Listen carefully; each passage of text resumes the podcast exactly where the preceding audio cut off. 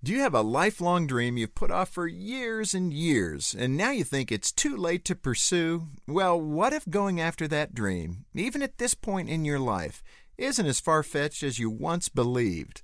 Hi, this is Jim Daly with Focus on the Family. If anybody had a valid excuse for thinking it was too late to pursue his dream, it was George Dawson. George was born in 1898. He grew up poor on a small farm in rural Texas, where opportunities for education were slim. He never learned to read as a child and remained uneducated throughout most of his adult life. But that all changed when someone introduced George to an adult education program, and he agreed to enroll. The year was 1996, and George was 98 years old. Not only did he learn how to read and write, he went on to earn his GED at the age of 103.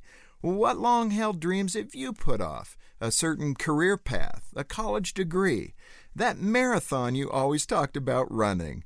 Why not take another look at all those things you once had your heart set on? And don't be so quick to assume life has already passed you by. As George's story shows, it may not be as late as you think to pursue your goals and your dreams. For more encouragement to make every day count, visit FocusOnTheFamily.com. I'm Jim Daly.